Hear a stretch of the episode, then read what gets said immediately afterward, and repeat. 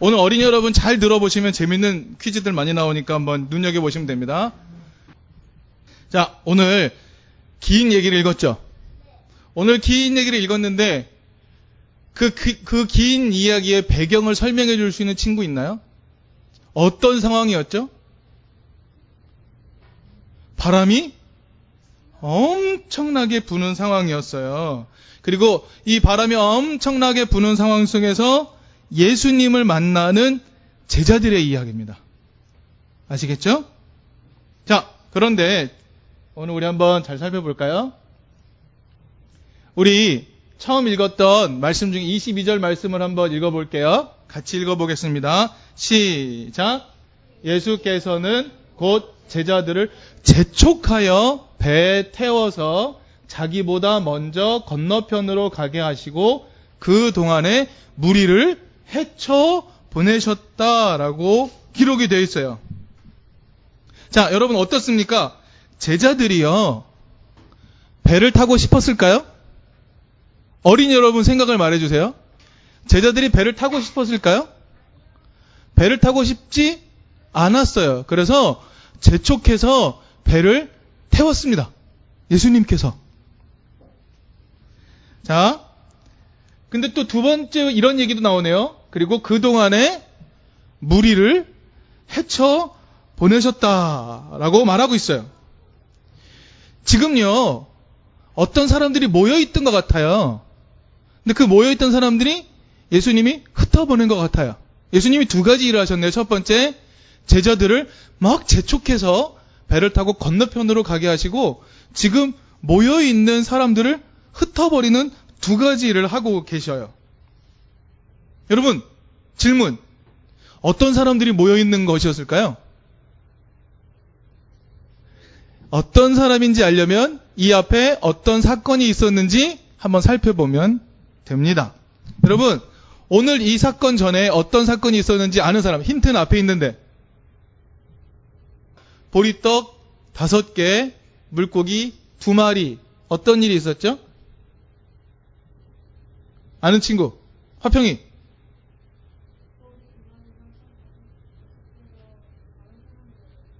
오천 명 남자만 오천 명 되는 사람을 먹인 사건이 있었어요. 그렇죠? 그러니까 예수님 이야기를 듣기 위해서 몰려왔던 수많은 사람들, 남자만 어른 남자만 5천 명이니까 훨씬 많은 사람들이 지금 모여 있었네요. 그렇죠?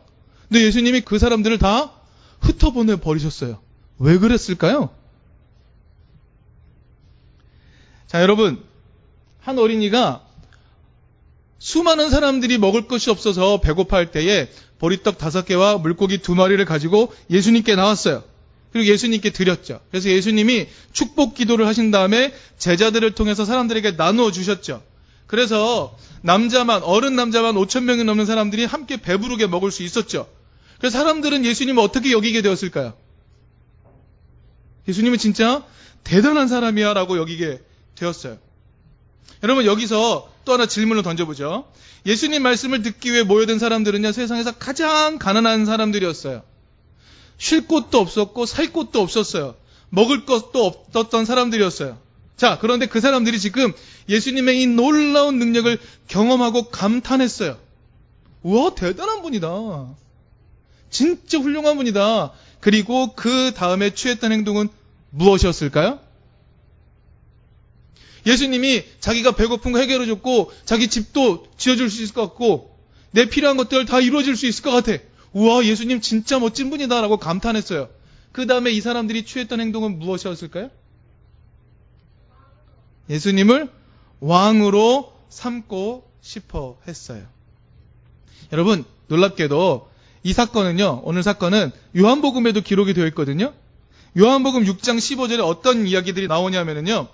이렇게 말합니다. 예수께서는 사람들이 와서 억지로 자기를 모셔다가 왕으로 삼으려고 한다는 것을 아시고 혼자서 다시 산으로 물러가셨다라고 되어 있어요. 사람들은 예수님을 어떻게 하려고 했다고요? 왕으로 삼으려고 했어요. 근데 예수님은 어떻게 하셨다고요? 그 사람들을 피해서 산으로 가셨어요. 사람들이요, 예수님이 나에게 먹을 것을 주고 살 것을 주고 왕이 될 수 있을 거라 생각했어요. 그래서 예수님을 왕으로 삼으려고 했어요. 여러분, 예수님은 왕이 되고 싶은 마음이 있었어요? 없었어요? 예수님은 없었어요. 예수님은 당시 사람들을 괴롭혔던 로마와 그리고 기득권 사람들과 싸우고 싶은 마음이 없었어요. 그들과 싸우려고 하는 게 아니었어요. 그럼 예수님은 뭘 하고 싶으셨을까요? 예수님은 가르치고 싶었어요. 하나님 나라 방식대로 사는 게 어떤 것인지 가르치고 싶었어요. 나눠 먹으면 5천 명, 2만 명 되는 사람도 함께 살아갈 수 있다는 걸 가르치고 싶었던 거죠. 그런데 사람들은요, 예수님의 마음을 헤아리지 못했어요. 그래서 오히려 예수님을 왕으로 세워서 우리에게 필요한 것을 주는 사람으로 세우려고 했던 거죠. 한마디로 말하면 욕심이 생겼던 거예요. 예수님을 통해서 내 욕심을 채우자라는 마음이 생겼던 거죠. 근데 여러분, 한번 상상해 보세요. 사람들의 그 수많은 사람들의 욕심이 예수님께로 이렇게 속 침투해 들어갈 수 있을까요? 예수님은요, 그 수많은 사람들의 욕심이 침투해 들어올 수 없는 분이었어요. 왜냐하면 하나님의 뜻에 집중했기 때문에 하나님의 뜻대로 사는 것이 어떤 것인지 집중한 분이었기 때문에 욕심대로 살지 않고 사랑대로 사는 것 그것이 옳다라고 확신하고 헌신하는 분이었어요. 그런데 여러분 이 수많은 사람들의 욕심이 침투에 들어갈 수 있는 사람들이 예수님 주변에 있었어요. 누구였을까? 그 수많은 사람들의 욕심이 침투에 들어올 수 있는 사람들이 있었어요. 누구였을까요?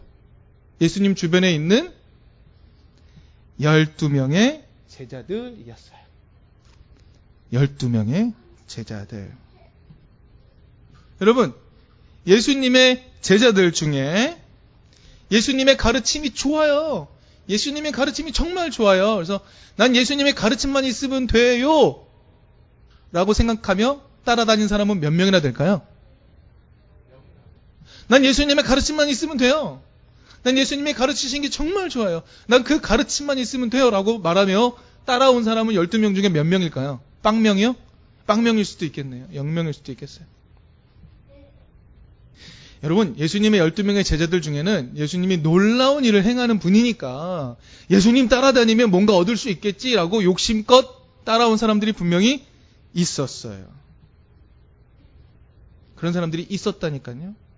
자, 그러면 그 사람들이 수많은 사람들이 남자만 어른 남자만 5천 명 나이 든 분과 어린아이까지 합치면 2만 명, 3만 명 될 수 있는 사람들이 지금 예수님께 와서 예수님 우리의 왕이 되어 주세요라고 막 말해요. 내 욕심을 채워 주세요라고 말해요. 어, 우리와 함께 싸워요. 싸워서 어, 멋진 세상 만들어요라고 막 얘기해요. 사람들의 욕심이 막 이렇게 밀려 들어올 때 제자들 중에 누군가는 오? 이 사람들과 함께 내가 뭔가 해볼 수 있지 않을까? 이 사람들의 욕심과 내 욕심이 잘 만나면 이런 힘 정도 있으면 세상에서 뭔가 해볼 수 있지 않을까라고 생각했던 제자들이 있었다 없었다? 있었다. 그래서 오늘 말씀을 이해할 수 있어요. 다시 한번 읽어볼까? 22절 읽어봅시다. 시작. 예수께서는 곧 제자들을 재촉하여 배 태워서 자기보다 먼저 건너편으로 가게 하시고 그 동안에 무리를 헤쳐 보내셨다. 두 가지를 하셨죠. 첫 번째, 이 수많은 사람들의 욕심이 파고 들어올까봐 제자들을 먼저 이렇게 떼어 놓으셨어요. 그리고 그 욕심을 막 쏟아내는 사람들을 흩어버렸죠. 예수님은 두 가지를 동시에 하신 겁니다. 이제 그 이유를 알 수 있을 것 같아요. 그래서 제자들은 별로 배를 타고 떠나고 싶지 않았던 것 같아요. 여러분, 제자들 중에는요, 예수님이 왕이 되면 자신들은 예수님 옆자리에서 권세를 누리는 사람이 돼야지 하는 마음이 있던 사람들이 있었어요. 그래서 예수님은 제자들을 그 헛된 욕심으로부터 분리시키기 위해서 제자들을 재촉해서 건너편으로 떠나가게 하시고 5천 명이 넘는 사람들도 욕심에 빠지지 않도록 흩어 보내셨던 것이죠. 그리고 예수님은 어디로 가셨다? 기도하러 산에 가셨다. 아마 예수님도 사람들이 했던 말, 우리의 왕이 되어주세요. 억지로 예수님을 왕으로 삼으려고 하는 그 유혹에 빠져들지 않기 위해서 하나님께 기도하러 가셨던 것 같아요. 자, 그런데 질문이 하나 있어요. 예수님께서 제자들을 건너편으로 가라라고 하셨다 그랬죠? 배를 타고 건너편으로 가라라고 하셨어요. 건너편이 어딜까요? 자, 오늘 본문과 똑같은 사건을 기록하고 있는 마가복음 6장을 보면요. 조금 이상한 상황이 나와요. 마가복음 6장 45절을 보면요. 이렇게 말합니다. 같이 읽어볼까요? 시작. 께서는 곧 제자들을 재촉하여 배를 태워 자기보다 먼저 건너편 벳세다로 가게 하시고 건너편이 어디라고요? 벳세다 여기 있네 여기 그렇죠? 보이시죠? 그런데 그런데 이 모든 상황이 끝난 다음에 나오는 이야기인 마가복음 6장 53절을 보면 이렇게 나와요. 함께 읽어볼까요? 시작. 그들은 바다를 건너서 게네사렛 땅에 이르러 닻을 내렸다. 게네사렛 어디 있어요? 여기 있어요. 엥? 벳세다로 건너가라고 하셨는데 도착한 곳이 어디였죠? 게네사렛. 어, 좀 이상하네요. 똑같은 사건을 기록하고 있는 누가복음 9장 10절은 이렇게 말해요. 오병이어 사건. 아까 그 수많은 사람들을 먹였던 사건이 일어난 곳이 어디냐면 벳세다였다고 기록하고 있어요. 벳세다였대요. 성경이 뭔가 헷갈리고 있는 것 같네요. 그렇죠? 뭔가 헷갈리고 있어요. 어디서 출발해서 어디로 도착했다는 거지? 잘 모르겠어요. 그런데 성경은 그것을 중요하게 여기고 있지 않는 것 같아요. 왜 그랬을까? 이 갈릴리 호수의 북부 지방은요, 예수님과 제자들이 맨날 돌아다녔던 곳이에요. 그래서 아마 이 이야기를 듣는 사람들은 게네사렛, 베세나, 그것이 어디인지 정확히 얘기하지 않아도, 아, 그때 그 사건 건너가라 하셨지, 지명이 어떻게 헷갈리든지 간에 다 이해할 수 있었던 상황이었던 것 같아요. 지명이 어떻게 헷갈리는지 그건 중요하지 않았던 것 같아요. 중요한 건 뭐였냐면, 건너편으로 떠나가게 했다는 것이죠. 자, 여러분, 거리가 어느 정도 되는지 한번 눈여겨 봐 주세요. 예, 어떻게 가는지도 한번 보시고요. 또 하나 중요한 것이 있어요. 뭐냐면 예수님은요, 제자들을 떠나보낼 때 해가 저물기 전에 떠나라고 하셨어요. 여러분, 옛날에, 옛날에, 지금 배는요, 밤에도 불을 켜놓고 조업을 할 수 있잖아요. 근데 옛날 배에 밝은 불이 있었을까요? 그래서 한밤중에 나가서 고기잡이 할 수 있었을까요? 아니요. 정말 힘든 상황이 아니면 사람들은 절대로 밤에 배를 타고 나가지 않았어요. 왜냐하면 밤에는요 바람이 세게 불어서 광풍이 불어서 일할 수도 없고 배를 탈 수도 없었거든요. 빛도 없고요. 그래서 예수님은요 제자들한테 얘들아 배 타고 빨리 건너편으로 가. 빨리 건너편으로 가. 그래서 해가 저물기 전에 제자들을 떠나가게 했어요. 그런데 오늘 본문의 25절을 보니까 이런 얘기가 나옵니다. 이른 새벽에 예수께서 바다 위로 걸어오셨다라고 되어 있어요. 자, 해가 지기 전에 출발했던 제자들이 새벽까지 배를 타고 있어요. 다시 한번요. 해가 지기 전에 출발한 제자들이 새벽까지 여기서 말하는 새벽은 언제냐면요. 새벽 3시부터 새벽 6시까지 정도 되는 시간이에요. 그때까지 배를 타고 있었어요. 그러면 아까 우리 살펴봤죠? 베세다와 게네사렛 건너편 그 거리 어느 정도 됐었죠? 약 10km 정도 됐어요. 이게 먼 거리입니까? 얼만큼의 시간이면 갈 수 있을까요? 사실 제 이 설교는요, 수년 전에 했던 설교 내용입니다. 우리 어린이들과 함께 다시 나누고 싶어서 말씀을 드리고요. 정확하진 않지만 예수님 당시 갈릴리 호수를 막 누볐을 돛담배 호수, 속도는 아마 이 정도 될 거다라고 전문가들이 어, 추측을 해봤어요. 뭐냐면 돛단배의 경우, 돛단배는 바람의 힘으로 가는 배죠. 돛단배의 경우 최고 속력은 4.8 노트. 이거는요 시속 약 9km 정도 되는 속도래요. 시속 9km. 그런데 거기에 노까지 같이 저어서 함께 가면 5.25노트, 약 시속 10km 정도 나온대요. 그렇다면 배를 타고 건너편으로 10km 정도 되는 건너편 가려면 얼마 정도 시간이 걸리면 될까요? 1시간이에요. 바람이 막 심하게 분대요. 그러면 2시간까지 봐줄 수 있겠네요. 1시간, 2시간이면 해가 지기 전에 반대편에 도착할 수 있을까요? 없을까요? 있었어요. 그런데 새벽에 배를 타고 있네요. 여러분, 성경에 말하는 이른 새벽은 새벽 3시부터 새벽 6시까지의 시간입니다. 제자들이 탄 배는 갈릴리 호수 위에 떠 있었어요. 왜 거기 있을까? 또 중요한 게 하나 있어요. 여러분, 질문입니다, 질문. 하루는 몇 시간이죠? 대답하지 마세요. 당신이 모를 거라 생각하지 않아요. 예. 24시간이에요. 그런데 그 24시간 중에 제일 어두운 시간은 몇일까요? 제일 어두운 시간. 달도 지고 해가 뜨기 직전. 몇일까요? 새벽 3시부터 새벽 6시쯤. 그때가 제일 어두운 시간이에요.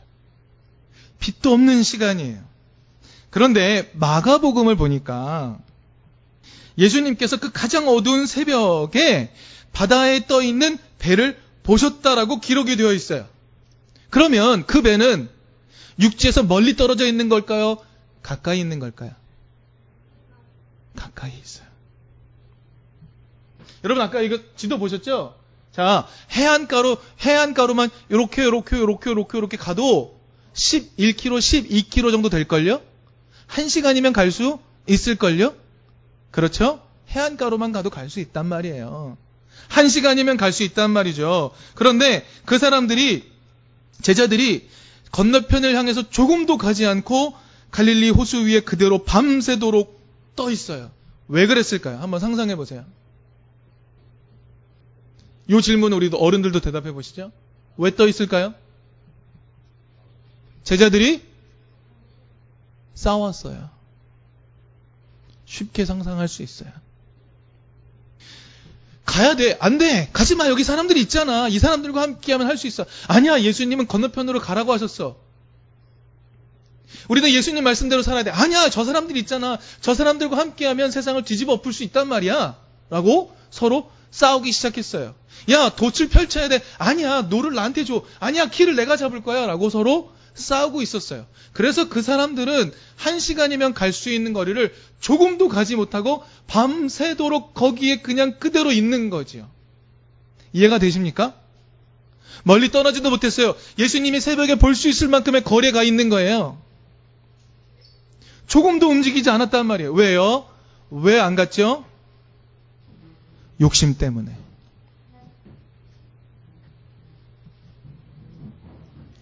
여러분, 배 안에는요, 이런 제자들이 타고 있어요. 예수님이 사람들의 욕심에 반응해주면 수많은 사람들이 예수님을 따라서 세상을 바꿀 수 있을 거야. 아까 말씀드렸지만 예수님의 제자 중에는 야고보, 요한, 이런 사람들이 있어요. 형제예요. 그런데 이 사람들이 예수님께 뭐라고 말했는지 아세요? 예수님, 예수님 나중에 위대한 사람이 되면 저는 오른편에 얘는 왼편에 앉혀주세요? 그 말은 뭐죠? 예수님 왕이 되셔서 나에게 권세를 좀 나눠주세요. 나 힘 있는 사람 되게 해주세요라는 욕심 가득한 사람이 있었단 말이에요. 제자들 중에는요. 그런데 제자들 중에는 아니에요. 예수님, 예수님이 말씀하신 것처럼 욕심을 버리고 나 혼자 먹는 게 아니라 어린아이가 보여줬던 것처럼 우리가 함께 나눠 먹으면 수많은 사람도 살 수 있다는 것, 그 가르침대로 한번 살아가고 싶어요. 난 예수님의 뜻이 좋아요. 라고 말하는 제자들도 있었을 거죠. 그런 제자는 누구였을까요? 아마 베드로였던 것 같아요. 밤새도록 바다 한가운데서 조금도 나아가지 못하면서 싸우고 있습니다. 그런데 그 상황이 너무너무 싫었던 한 사람이 있었던 것 같아요. 바로 베드로였던 것 같아요. 바로 그때 제자들이 예수님께서 바다 위로 걸어오시는 것을 보고 놀랐다라고 성경은 기록하고 있어요. 그런데요, 마가복음은요, 조금 다르게 기록하고 있어요. 마가복음 6장 48절 한번 찾아볼까요? 마가복음 6장 48절만 찾아봅시다. 중요하니까. 마가복음 6장 48절 말씀 같이 읽을까요? 시작. 그런데 예수께서는 그들이 노를 젓느라고 몹시 애쓰는 것을 보셨다. 바람이 거슬러서 불어왔기 때문이다. 이른 새벽에 예수께서 바다 위를 걸어서 그들에게로 가시다가 그들을 지나쳐 가려고 하셨다. 예수님께서 제자들을 의도적으로 지나쳐 가려고 하셨다. 이렇게 기록이 되어 있어요. 왜요? 왜 예수님이 바다 한복판에서 막 고난 중에 있어 보이는 제자들을 그냥 놔두고 왜 지나쳐 가려고 하시죠? 수인, 왜 예수님은 지나쳐 가려고 하실까? 어떻게 생각하세요? 화평. 화평의 생각은 어때요? 왜 성경은 예수님이 그 사람들을, 제자들을, 고난 중에 있는 제자들을 지나쳐 가려고 하셨다라고 기록했을까요? 우리 어른들도 한번 답해 보시죠. 왜? 대체 왜 예수님은 그들을 지나쳐 가려고 하실까? 예수님이 고난 중에 있는 제자들이라면 도와줘야 되지 않습니까? 그들을 살려내야 되지 않습니까? 예수님 왜 지나쳐 가려고 하시죠? 예수님이 실망하셨기 때문입니다. 예수님은 욕심을 버리고 나누는 삶을 살아라고 가르쳤는데 깨닫지 못하고 밤새도록 싸우고 있는 제자들. 그 모습에 실망하셨기 때문이었어요. 그래서 아마 배로 걸어온 게 아니라 배를 지나쳐 가려고 하셨던 것 같아요. 그런데 그때 제자들이 예수님을 발견합니다. 그 예수님을 발견하고 뭐라고 얘기하죠? 유령이다! 라고 얘기해요. 그래요. 어쩌면 예수님이 유령처럼 보였을 수도 있죠. 그랬을 수도 있겠어요. 어두우니까 좀 희끄무레한 것이 뭔가 다가오니까 유령이라고 생각할 수도 있었을 거예요. 그런데 여러분 힌트가 있어요. 예수님이 배가 거기 있는 걸 볼 정도 가까이 있었단 말이에요. 예수님을 몰라봤을까요, 정말? 이런 상상도 가능하지 않을까요? 어쩌면 자신들이 예수님의 가르침을 따르지 못하고 한 시간이면 갈 수 있는 거리 밤새도록 싸우며 그 자리에 있는 거 들켰잖아요. 그래서 깜짝 놀란 건 아닐까요? 그때 베드로가 말해요. 예수님, 주님이시면 나더러 물 위로 걸어서 주님께로 오라고 명령하십시오. 라고 이야기합니다. 두 가지가 있어요. 물 위로 걸어서 주님께로 오라고 해주세요. 왜 갑자기 오라고, 예수님, 나를 오라고 해주세요 라고 왜 얘기하죠? 나를 예수님께로 오라고 해주세요 라고 왜 얘기할까요? 이 갑작스러운 베드로의 요청은 무슨 의미를 담고 있는 걸까요? 예수님, 난 얘네들하고, 얘네들 이 싸우는 모습이 너무너무 싫어요. 예수님, 나는 물이어도 괜찮아요. 예수님, 나 예수님에게로 가고 싶어. 예수님, 나 오라고 해주세요. 라고 말한 것이었어요. 두 가지입니다. 무리를 걸어서 주님께로 오라고 해주세요라고 명령해 주세요라고 얘기합니다. 어떤 게 더 중요할까요? 물 위를 걷는 게 중요할까요? 주님께로 가는 게 더 중요할까요? 주님께로 가는 게 더 중요하죠. 여러분, 물 위를 걷는 게 중요한 게 아닙니다. 예수님께로 가고 싶어요. 예수님, 나는 여기서 밤새도록 싸웠던 이 다툼이 싫어요. 예수님께로 가고 싶어요. 라고 요청했던 거예요. 그래서 예수님이 뭐라고 말씀하시죠? 오너라 라고 말해요. 여러분, 너무 환상에 빠지지 마세요. 물 위로 걸어서 오너라? 라고 말씀하지 않았어요. 오너라 라고 말했어요. 가기 시작합니다. 그런데 마지막 순간 베드로는 바람이 불어오는 것을 보고 두려웠다고 기록이 되어 있어요. 여러분 여기서 우리는 조금 영적인 해석을 해봅시다. 제자들이 한 발짝도 나아가지 못하게 한 게 바람이라고 성경은 기록하고 있어요. 이 바람이 실제 바람일까요? 아니면 그들의 욕심이 불러일으킨 바람일까요? 실제로 밤새도록 바람이 불어서 그들은 조금도 나가지 못한 것일까요? 아니면 그들의 욕심의 악귀다툼 때문에 한 발짝도 못 나간 것일까요? 대체 그들에게 불어오는 바람은 어떤 바람일까? 마지막 순간 베드로는 엄청난 바람이 불어오는 것을 보고 두려웠다고 성경은 기록하고 있습니다. 아마 베드로는 제자들의 욕심이 그리고 지금 해안가에 남아있는 그 수없이 많은 5천 명에는 넘는 사람들의 그 욕심이 불러일으키는 엄청난 바람이 두려웠을 것 같아요. 여러분, 예수님의 뜻대로 살면 바람을 이길 수 있을까요? 없을까요? 하나님이 가르쳐 주시는 뜻대로 살면 바람을 이길 수 있을까요? 없을까요? 있습니다. 베드로는 그것을 경험하면서 예수님께로 물 위로 걸어간 거죠. 바람이 나를 이기지 못해라는 믿음을 가지고 물 위로 뛰어들었던 거예요. 그런데 조금 가다가 그 바람이 엄청나게 크다는 것을 깨닫는 순간 두려웠어요. 사람들의 이 거대한 욕심이 예수님의 가르침, 하나님의 가르침을 압도할 수도 있겠구나라는 것을 깨달은 다음에 두려웠던 거죠.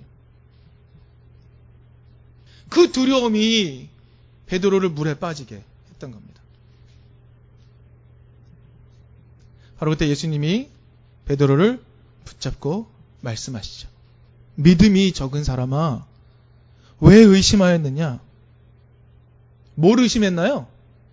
베드로가. 내가 물 위로 못 걸을지도 몰라. 이걸 의심했나요? 그걸 말하는 걸까요? 주님께 가는 것이 불가능할지도 몰라. 라고 의심했던 거겠죠. 왜요? 자기네를 밤새도록 붙잡아놓고 있는 욕심에 만들어낸 이 거대한 풍랑 때문에 수많은 사람들이 갖고 있는 이 욕심의 거대한 바람 때문에 하나님께로 못 갈지도 몰라. 예수께로 못 갈지도 몰라라는 두려움에 휩싸였던 거죠. 그래서 예수님 말씀하세요. 믿음이 적은 사람아, 왜 의심하였느냐? 하나님 나라 방식대로 살면 갈 수 있어. 왜 의심하였느냐? 라고 예수님 말씀하신 거죠. 여러분, 제자들에게 불어닥친, 밤새도록 불어닥친 풍랑, 바람은 조금도 앞으로 나아가지 못하게 했던 바람은 제자들의 욕심과 수많은 사람들의 욕심의 바람이었어요. 그 욕심의 바람이 미친 듯이 불어오잖아요? 한 사람 한 사람에게 그 바람이 계속 불어오잖아요? 그러면 공동체는 조금도 앞으로 나갈 수 없어요. 예수님도 포기하고 싶을 만큼 각 사람의 욕심은 공동체를 조금도 앞으로 나가지 못하게 해요. 아마 그래서 베드로는 그곳을 벗어나고 싶었던 것 같아요. 하지만 그 욕심이 불러일으키는 바람 때문에 베드로는 두려움에 휩싸였던 것이죠. 그래서 예수님은 베드로 손을 잡고 붙잡고 베드로와 함께 배 위로 오릅니다. 그럼 어떻게 됐죠? 그 다음에 32절에 이렇게 말합니다. 그리고 그들이 함께 배에 오르니 바람이 그쳤다. 여러분, 예수님이 배에 타셨어요. 베드로와 함께 배에 올랐어요. 그러자 바람이 그칩니다. 제자들은 예수님이 없을 때 치열하게 다퉜어요. 욕심을 가지고. 다퉜습니다. 한 시간이면 갈 수 있는 거리를 조금도 가지 못하고 바닷가에 멈춰 있었어요. 물리적인 광풍 때문이 아니었어요. 그들의 욕심 때문이었습니다. 당장의 삶을 뒤집자라고 하는 이들과 하나님 나라 방식대로 살자는 이들의 싸움이 있었을 거예요. 이등교 여러분, 예수님은 욕심을 싫어하세요. 근데 제자들조차 욕심을 벗어나지 못했어요. 예수님이 결국 베드로와 함께 배에 올라가시자 바람이 그칩니다. 욕심의 광풍이 잠시 멈추죠. 하지만 제자들의 욕심이 사라진 것일까요? 아니요. 제자들의 욕심은 그대로 남아 있었어요. 그래서 나중에 다시 바람이 바람 부는 것 같은 엄청난 상황들이 계속 벌어지게 됩니다. 예수님은요, 제자들을 재촉해서 떠나라고 하셨어요. 사람들의 욕심으로부터 떠나라고 하셨어요. 근데 못 떠나요. 왜요? 제자들도 욕심에 휩싸여 버렸으니까. 아마 예수님은 제자들에게 얘들아 한 시간이면 갈 수 있는 거리니까 너희들 힘을 합쳐서 건너편으로 가거라. 이 욕심으로부터 떠나가거라라고 예수님은 재촉하여 보내셨던 것 같아요. 그런데 안 갑니다. 여러분, 오늘날 교회들도 마찬가지겠지요? 눈에 보이는 힘에 욕심을 둡니다. 하나님 나라 방식은 거절하려고 하죠. 그래서 조금 더 앞으로 나아가지 못하고 호수 위에 떠 있습니다. 여러분, 욕심이 가득한 마음은 우리를 하나님 나라로 가지 못하게 만듭니다. 예수님은 욕심에 빠져들지 않기 위해서 빨리 건너편으로 가라고 하셨어요. 근데 이미 욕심에 빠져든 사람들은 조금 더 앞으로 나아가지 못합니다. 여러분, 우리는 욕심을 떠나야 하죠. 함께 나눠 먹는 하나님 나라 방식을 그래서 늘 훈련하는 겁니다. 그래서 욕심을 버리는 것에 살 길이 있는 거예요. 어린이 여러분, 예랑이도, 은성이도, 혜인이도 다 여기 보세요. 집중하세요. 여기 보세요. 이번 주에 욕심 부린 적 있습니까? 주와 아이미도 어떻습니까? 내 욕심만 챙기려고 언니, 친구, 동생, 상관없어. 몰라. 내 욕심만 채우면 돼. 라고 마, 마음의 생각을 품었던 적이 있나요? 없어요? 진짜 훌륭한데요? 여러분, 우리는 어떻죠, 어른들? 여러분, 우리 어린이들은요, 다른 사람들을 이기려고 하는 그 욕심을 벗어나면 애들은 행복해질 수 있습니다. 우리는요? 우리도요. 욕심이 아닌 사랑의 길을 따르면 하나님 나라에 갈 수 있습니다. 예수님이 어쩌면 이등교회 배 태워서 건너편으로 가라고 말씀하신 것 같아요. 욕심에 빠져들지 말라고. 이 수많은 사람들이 욕심에 빠져들지 말라고. 먹을 것을 준 이유는 함께 나눠 먹으라는 가르침이었는데 먹을 것을 줬더니 더 먹을 것 내놓는 왕이 되라고 말하는 이 욕심에 빠져들지 말라고. 건너가라고. 이등교회 불러 모으신 것 같아요. 근데 우리는 어쩌면 우리 안에서 욕심 때문에 다투고 있지는 않은지 한번 확인해 보죠.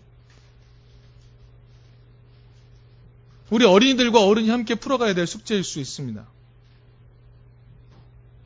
예수님은 우리가 욕심을 버리고 빨리 건너편으로 가기를 바라셨을 것 같아요. 그런데 못 가니까 예수님이 너무 실망해서 우리를 지나쳐 가려고 하실 수도 있을 것 같아요. 여러분 어쩌면 배를 타고 떠나는 건 실제로 뭔가 있을 것 같은 걸 떠나서 아무것도 없는 상황으로 떠나라는 것과 같아요. 근데 예수님은 가래요. 거기에 살 길이 있대요. 믿음으로 가래요. 왜 의심하느냐? 베드로에게 말씀하신 것처럼 그리로 가서 욕심이 아닌 세상의 길을 살아, 살라고 우리를 등 떠밀어 내보내시는 것 같아요. 근데 우리의 살 길은 저기 있다고 계속 보면서 떠나지 못하고 있는 건 아닐까요? 어쩌면 이등교회가 청년들이 이제 우리 다르게 살아야 돼요 라고 말하며 떠나야 되는 시점이 온 건 아닐까요?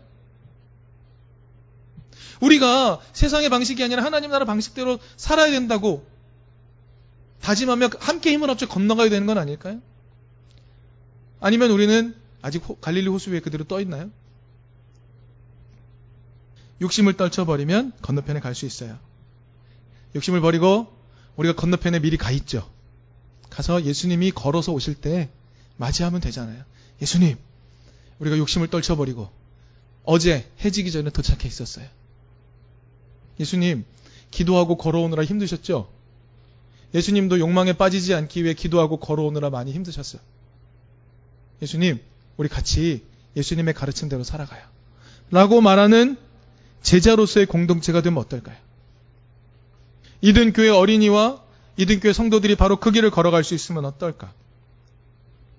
사랑하는 이든교회 성도 여러분, 우리가 욕심을 떨쳐버리고 건너편으로 미리 가서 하나님 나라 방식대로 사는 우리가 되고 그, 그런 우리를 보시며 예수님 행복해 하실 수 있도록 우리의 삶을 욕심을 떠난 삶이 될 수 있도록 그리고 함께 힘을 합쳐 하나님 나라의 길을 가는 우리 모두 될 수 있기를 간절히 바랍니다.